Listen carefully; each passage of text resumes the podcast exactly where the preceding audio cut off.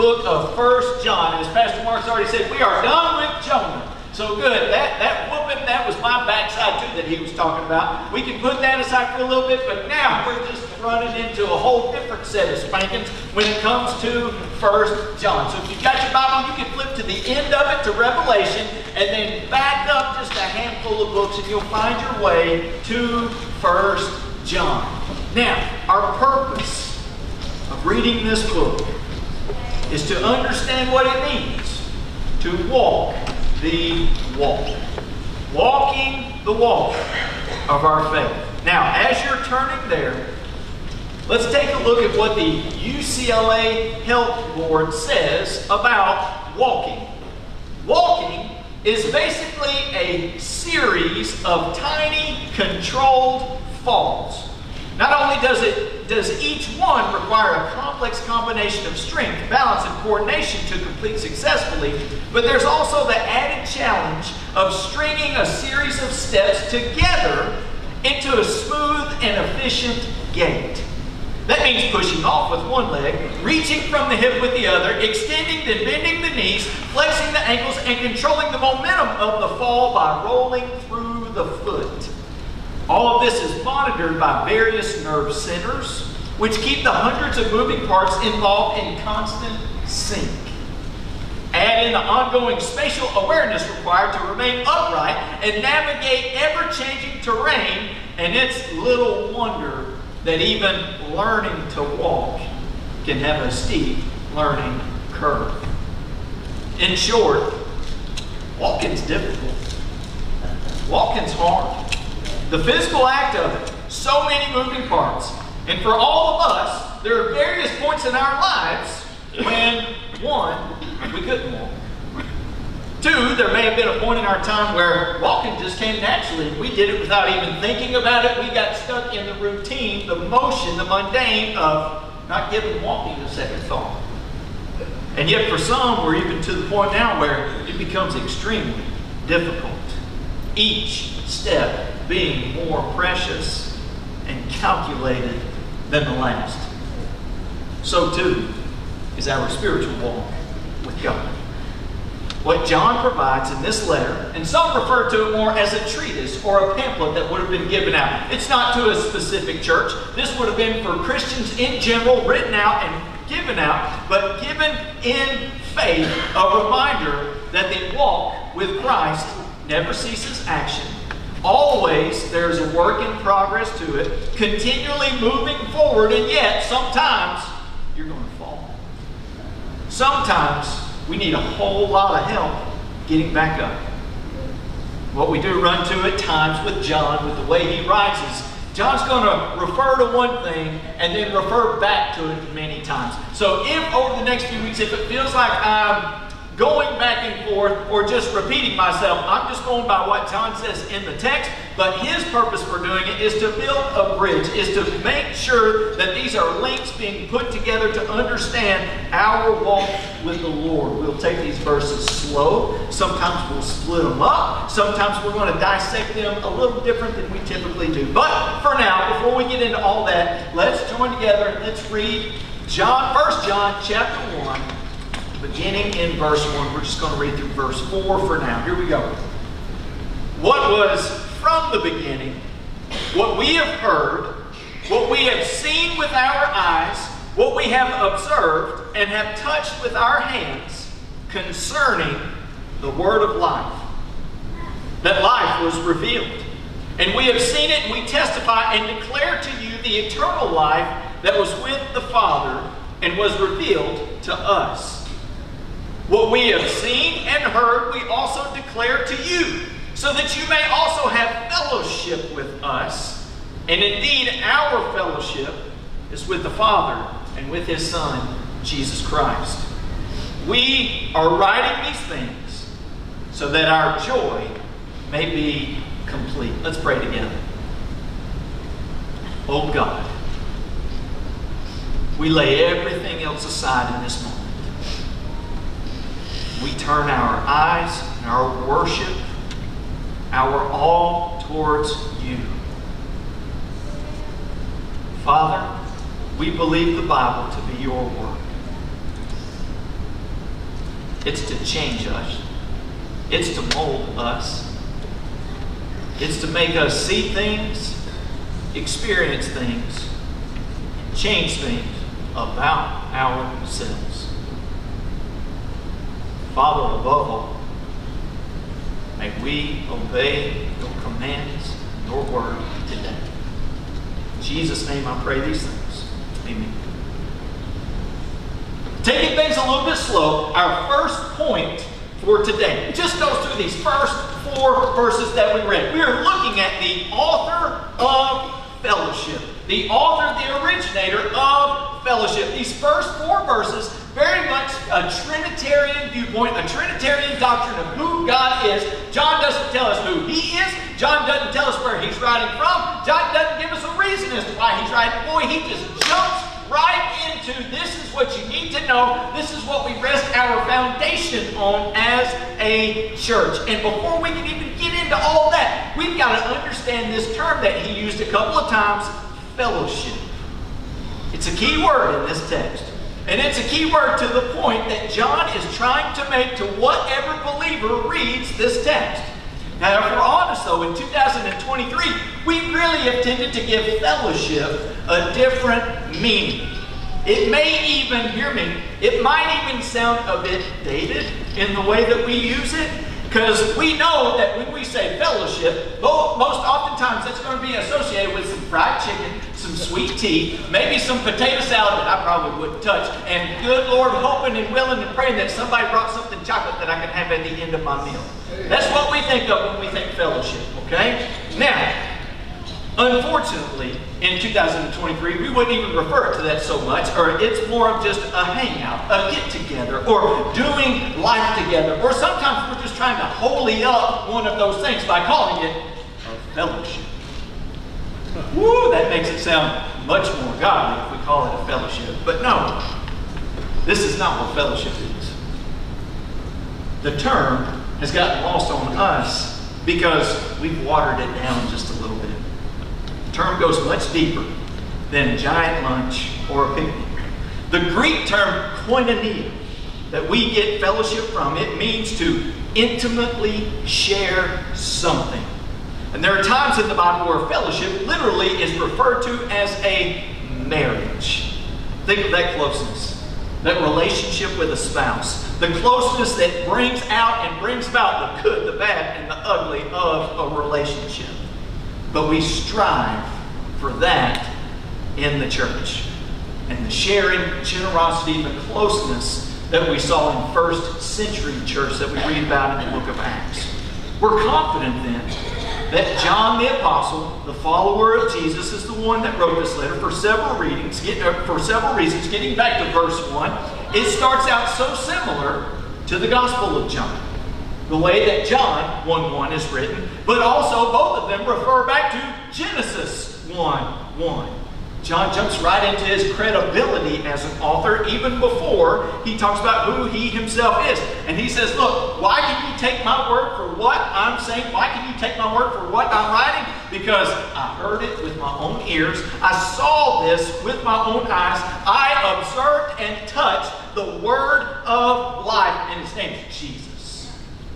John is saying yet again, in the beginning was the word, and the Word was made flesh and dwelt among us. Jesus Christ was real to John. Jesus was revealed to him to be the Son of God, revealed so that Jesus could have fellowship with the disciples in the same way that Jesus has fellowship with God the Father. We too can share in that. Meaning, Jesus is eternal. He is of the same essence of God, given the same stuff of God, yet distinct from God the Father. Why set this foundation? Why spend four verses talking through this before setting up anything else? In the time that John is writing this, there's already a strong faction of people, 20 to 30 years after Jesus was on the earth, maybe a little bit longer, people are trying to dispute that Jesus was even a human being. Get that again. Jesus has been gone for 30, 40, 50 years, somewhere in there, and people are already trying to dispute the fact that he walked on this earth, that he was a human being. To the Gnostics, those that are disputing this, Jesus was merely a wondrous apparition. It was revealed to John, though, and the apostles. And this is what he testifies to in these verses, that through a fellowship with Jesus, other believers also could have true fellowship with God the Father. And the apostle wants to make sure that we understand, that the church understands the closeness, the intimacy that we all can have in relationship with Him as well. Why? Why is that such a big deal? Why take so much time to discuss it? Well, he says it in verse 4, so that our joy can be made complete. More on that in a moment. Now, let's go back to our text beginning in verse 5, and let's read throughout the rest of the chapter. This is the message we have heard from Him and declare to you. God is light, and there is absolutely no darkness in Him. If we say we have fellowship with Him, and yet we walk in darkness, we are lying and not practicing the truth. If we walk in the light as He Himself is the light, we have fellowship with one another, and the blood of Jesus, His Son, cleanses us from all sin. But if we say we have no sin, we are deceiving ourselves, and the truth is not in us. If we confess our sins, He is faithful and righteous to forgive us our sins and to cleanse us from all unrighteousness. If we say we have not sinned, we make Him a liar, and His word is not in us. Second point of today: be alone in the dark. We go from God, the author of fellowship, to now being alone in the dark. As you've probably seen, 1 John is full of stark contrasts, absolute generalities that may be taken out of context if we don't read them correctly. But it's also written in a literary style, a literary method of parallels, coupling together two different things. So we see the positive and the negative, the right and the wrong, boom, sandwiched right there together. So here's what we're going to do. For point number 2, we're just taking the negative, taking into consideration all the negative connotations that John just wrote down. We've got to be wary of walking in darkness. Literally, what he means here is to persist in sin. Let's be clear. The believer in Jesus Christ is in no way perfect. It won't be perfect until completely glorified in heaven. But to walk in darkness, this phrasing that John is doing goes a little bit deeper than that. It means here that the people he's addressing, this is written to believers, but he is putting a distinction between a believer and an unbeliever. One that may fall, or one that continuously falls. There's a distinction. Some may claim with their mouth to be followers of Jesus Christ, but yet they persist in sin. 1 John calls them a liar, and there is no truth in them. One that continuously lives in a sinful lifestyle, one that knows the Word of God, what God says, and still purposefully, continuously goes against it. All they're doing is talking the talk. But think about when you're in darkness and you're trying to walk. Well, you're walking blind. And you're walking into one danger and into the next. And as a spiritually blind person in verse 8, the deception grows to a point that you can even tell yourself, I have no sin. In its simplest form, is this not what James teaches us? That we must be doers of the word and not hearers only, therefore deceiving ourselves. Church, tell me, make sure you get this. Two different scenarios. If I'm in need and I ask a favor of you, and you look at me in the face and say, I've got it, and then I turn around later on and I ask you, did you do this for me? And you say, nope. You heard me, but you didn't do what I asked. There is a marked difference between I ask you to do a favor for me, and you say, got it, and then you turn right around and you do it. You did what I asked.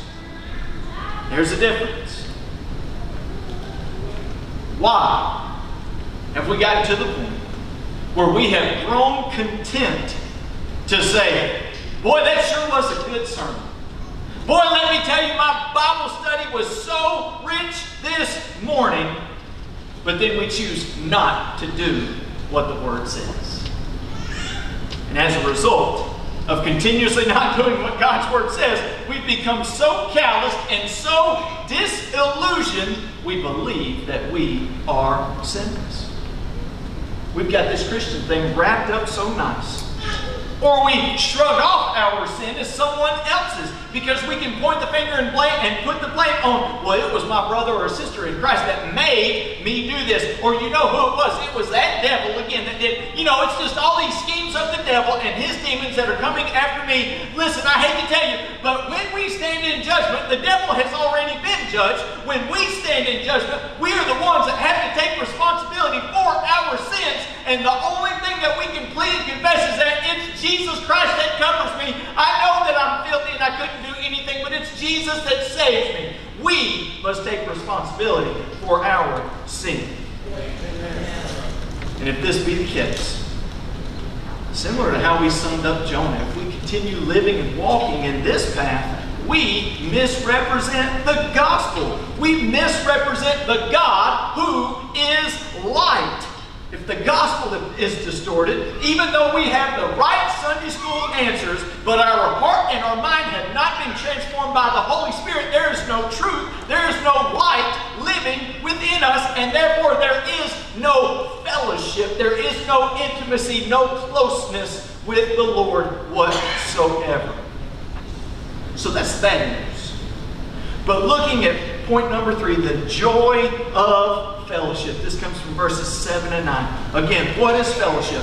To walk in the light. To walk consistent with the Word of God. I know I've said it to you before, and I'm going to tell you again. Listen, if we want to do what the Word of God says, we've got to actually know what's in the Word of God. We've got to actually open this thing up, blow the dust off of it that may have been there for a little while, crack it open and hear those pages rippling for the first time, and then whatever's in it, that is what we are called to do. That is how we live in fellowship. If the Word is a lamp unto my feet and a light unto my path, then there's no two ways about it that God's Word has got to be a priority over everything else in our life. Any other tradition, any other family background, any other kind of ritual, any other kind of, man, I'd rather do this, and boy, this sure is fun, and boy, this gives me a whole lot of joy. The Word of God has got to be the priority. To follow Jesus is to surrender to His Word. To deny His Word is to deny His commands and to rest on our own understanding. To walk in the light is to walk with Jesus because Jesus is the light. Now, notice who else we're supposed to be walking with. It's not just a walk with the Lord, but John says that as we walk with Him, we will also be walking with everyone else as well. So check this out. God the Father has fellowship with God the Son. They're the same essence, just like we said. God desires fellowship with His creation, us, and He does so by providing the bridge, Jesus Christ, His fellowship that He has. We can have fellowship with Jesus Christ through belief in Him because believers are in agreement that Jesus Christ is the way, the truth, and the life, and He is our path to the Father. Okay, here we go. So we also, in agreement of that, we must share a fellowship with one another. We share a closeness. We must share an intimacy and a generosity in relationship to one another that is different from anything else that the world will provide for us. Just another example, and I'm preaching to the choir because you're here, but our faith cannot be acted out alone. It must be acted out in the presence, in the corporate worship of other believers as well. If our fellowship with one another, if we display, if we represent that we have fellowship with God, we understand that it is through the blood of the Son that cleanses us from all sin, according to verse 7. And as we walk in the light will always, always expose darkness. It exposes sin. But the best news that I can share with you today, verse 9, so clearly states that the light will take care of the darkness. And if we confess our sins, Jesus Christ is faithful and righteous to forgive. This confession isn't something that's just muttered underneath our breath. This confession is not something that should just be private and it's a pact between you and God that, yeah, I'll do better. This confession is not something that you have to go to another church and sit down with a pastor and you've got to confess to him because he's the one that's going to allow your sins to be forgiven. No, no, no. Confession is getting on our knees before God, recognizing the weight of our sin, understanding the magnitude of our rebellion, but also understanding His goodness and His grace and surrendering that His way is our only way. Amen. And in some cases, confession has to be between other believers as well. You might have confessed it before God, but until it is completed, until it is completely taken care of, James 5 says, therefore confess your sins to one another and pray for one another so that you may be healed. The prayer of a righteous person is very powerful in its effect. Forgiveness between people is often part of the healing process. Well, Kyle, I've taken care of it. It's already taken care of between me and God. But I'm not going to tell that no good, sorry, no nothing, son. But you know what? Anything about that, I was wrong. What kind of heart is that? What kind of repentance is that? What kind of a change and transformation of the Holy Spirit is that? That's not real forgiveness. That's not real repentance. And you might think that you're right between you and God, but God hasn't forgiven that either because that sin's still on your heart, Jack. The confession to God may not be completed until the obedience of confession to a brother or sister is completed as well. Forgiveness from God cleanses and covers us in His righteousness. Not at all that we are righteous or perfect on our own, but now we are clothed. We are covered in the perfection of Jesus Christ. And that is the fellowship that we have with Jesus. That's the intimacy that we have with our Heavenly Father through faith in Jesus Christ. And what does that produce? What does that give us? It brings joy. Pure, unadulterated joy. Not a superficial emotion. It's not a false sense of happiness. It comes with the ups and downs of life, but it is going to give forgiveness. It's going to bring repentance. It's going to bring a closeness with God. It brings a joy that cannot be touched. It builds a faith that cannot be wavered. It provides an endurance to get through all of the trials and suffering and junk that the world is going to throw at you. It is guaranteed. So the question becomes, do you recognize joy that comes from the Lord in your life? Joy that comes through the Holy Spirit living within you. Joy brings a desire. A desire to converse with God in prayer. Joy brings a desire to hear from God through His Word. Joy produces a desire to obey God and obey His commands. Joy produces a desire for repentance. These are the marks of joy. But a believer, like some mentioned in 1 John, may be losing their joy. It's not that they've lost their salvation, but they've allowed obligation to offset desire. They've allowed task or religious tradition to be more important than devotion, joy is lost when routine is more important than fellowship. What's the main idea? I've said a lot. Matthew 22 looks like this. Teacher, which command in the law is the greatest? He said to him, love the Lord your God with all your heart, with all your soul, and with all your mind. This is the greatest and most important command. The second is like this. Love your neighbor as yourself. Main idea. True fellowship with God and His church is a walk that produces joy. True fellowship between God and the church, it goes both directions, is a walk that produces joy. Joy is absent when parts of the walk are lacking. We just read it. What all takes place in walking, if any one of those elements of going like this breaks down, you fall down. Amen. In our spiritual walk, when elements break down, we fall down. Amen. Are you thankful daily for the sacrifice of Jesus Christ?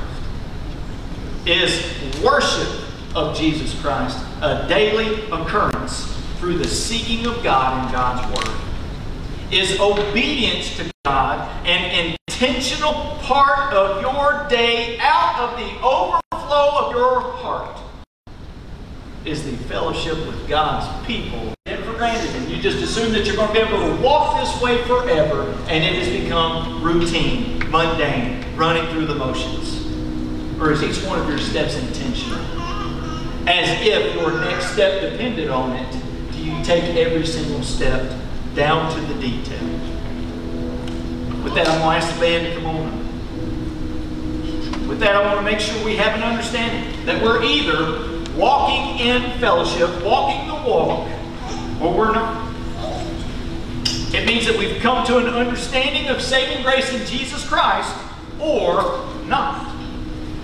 It means that we are saved, that we are in a process of repentance, where repentance becomes part of our everyday. Repentance is a mindset. Repentance is an understanding that I'm not going to be perfect until I get to heaven, or not. Do you recognize sin in your life? Or has pride gotten so powerful in your life, you're able to stare someone in the face and say, I don't have sin. Today is a day for confession, for repentance. It may start with forgiveness from the Lord, a changing of the mind, a changing of the heart, which is where we get the term repentance from. It may be reaching out to your neighbor after you've confessed it to the Lord and saying, hey, I've held this in for whatever amount of time, and it's time for us to get on the same page. Humbling yourself and saying, I'm sorry. But the understanding, even pride falls. And as we confess, still today, July the 2nd, 2023, Jesus Christ is faithful to cleanse and forgive. Maybe you've begun to walk. Maybe you're tired of walking. Who knows where you are in your walk? But you know that there needs to be confession. There needs to be a turnaround. Confess at these altars. Turn around and make your chair an altar, and you can confess there. Maybe you're here and you say, well, God, Kyle, I haven't even started my walk. I don't even know what a walk means, but I want to believe that Jesus Christ is my Lord and Savior. I want a fellowship, fancy church word, for an intimacy and a closeness with God. How can I do that? Come talk to me. We'll have that conversation. What it means to confess with your mouth and believe in your heart that Jesus Christ is Lord. As we prepare to do that, let's pray. Father, your word is living, it's active, and it pierces hearts. It goes forward, it doesn't come back forward. Lord, in our time, in our day, where so many other things take a priority. Oh God in heaven, reveal to us our pride. Reveal to us what your word says, how we are to confess, and how good you are, that in your faithfulness and in your righteousness, you will cleanse and forgive through the blood of Jesus Christ. We celebrate that. We worship that today, oh God. Lord, in our fellowship with you, teach us, God, true repentance, turning away from it, so that we may continue to walk in your light. In Jesus' name I pray these things. Amen. We're going to stand together and sing one more song. But while we do, this is our opportunity to respond as God is speaking to you through His Word. Let's be obedient.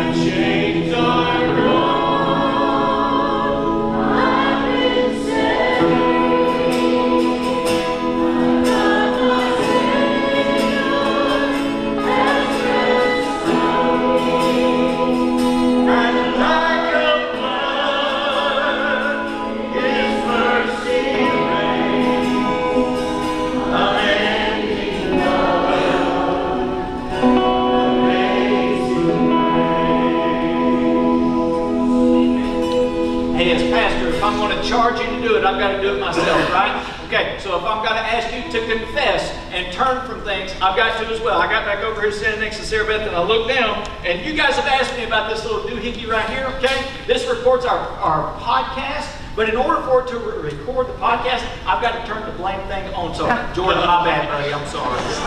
My fault. My fault. But anyways, there you go. Hey, biggest thing going on this week that we need help with. Wednesday, Thursday, and Friday of this week from 6:15 until 8 o'clock, we are setting up this bad boy for Vacation Bible School going on the following week. So if you are able, if you've got the time, you can spend both hours, you can spend 1 hour, whatever you think you can do. Come help us transform this place into VBS on Wednesday, Thursday, and Friday of this week. Other than that, that is all I've got. Hope you have a great week. When we get out of here, we love God, we serve others, and we show grace. Have a good one.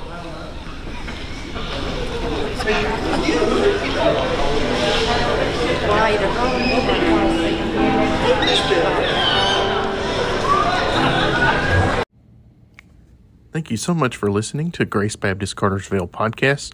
If you would like more of Grace Baptist Cartersville, make sure you check out our GBC Young Adults podcast.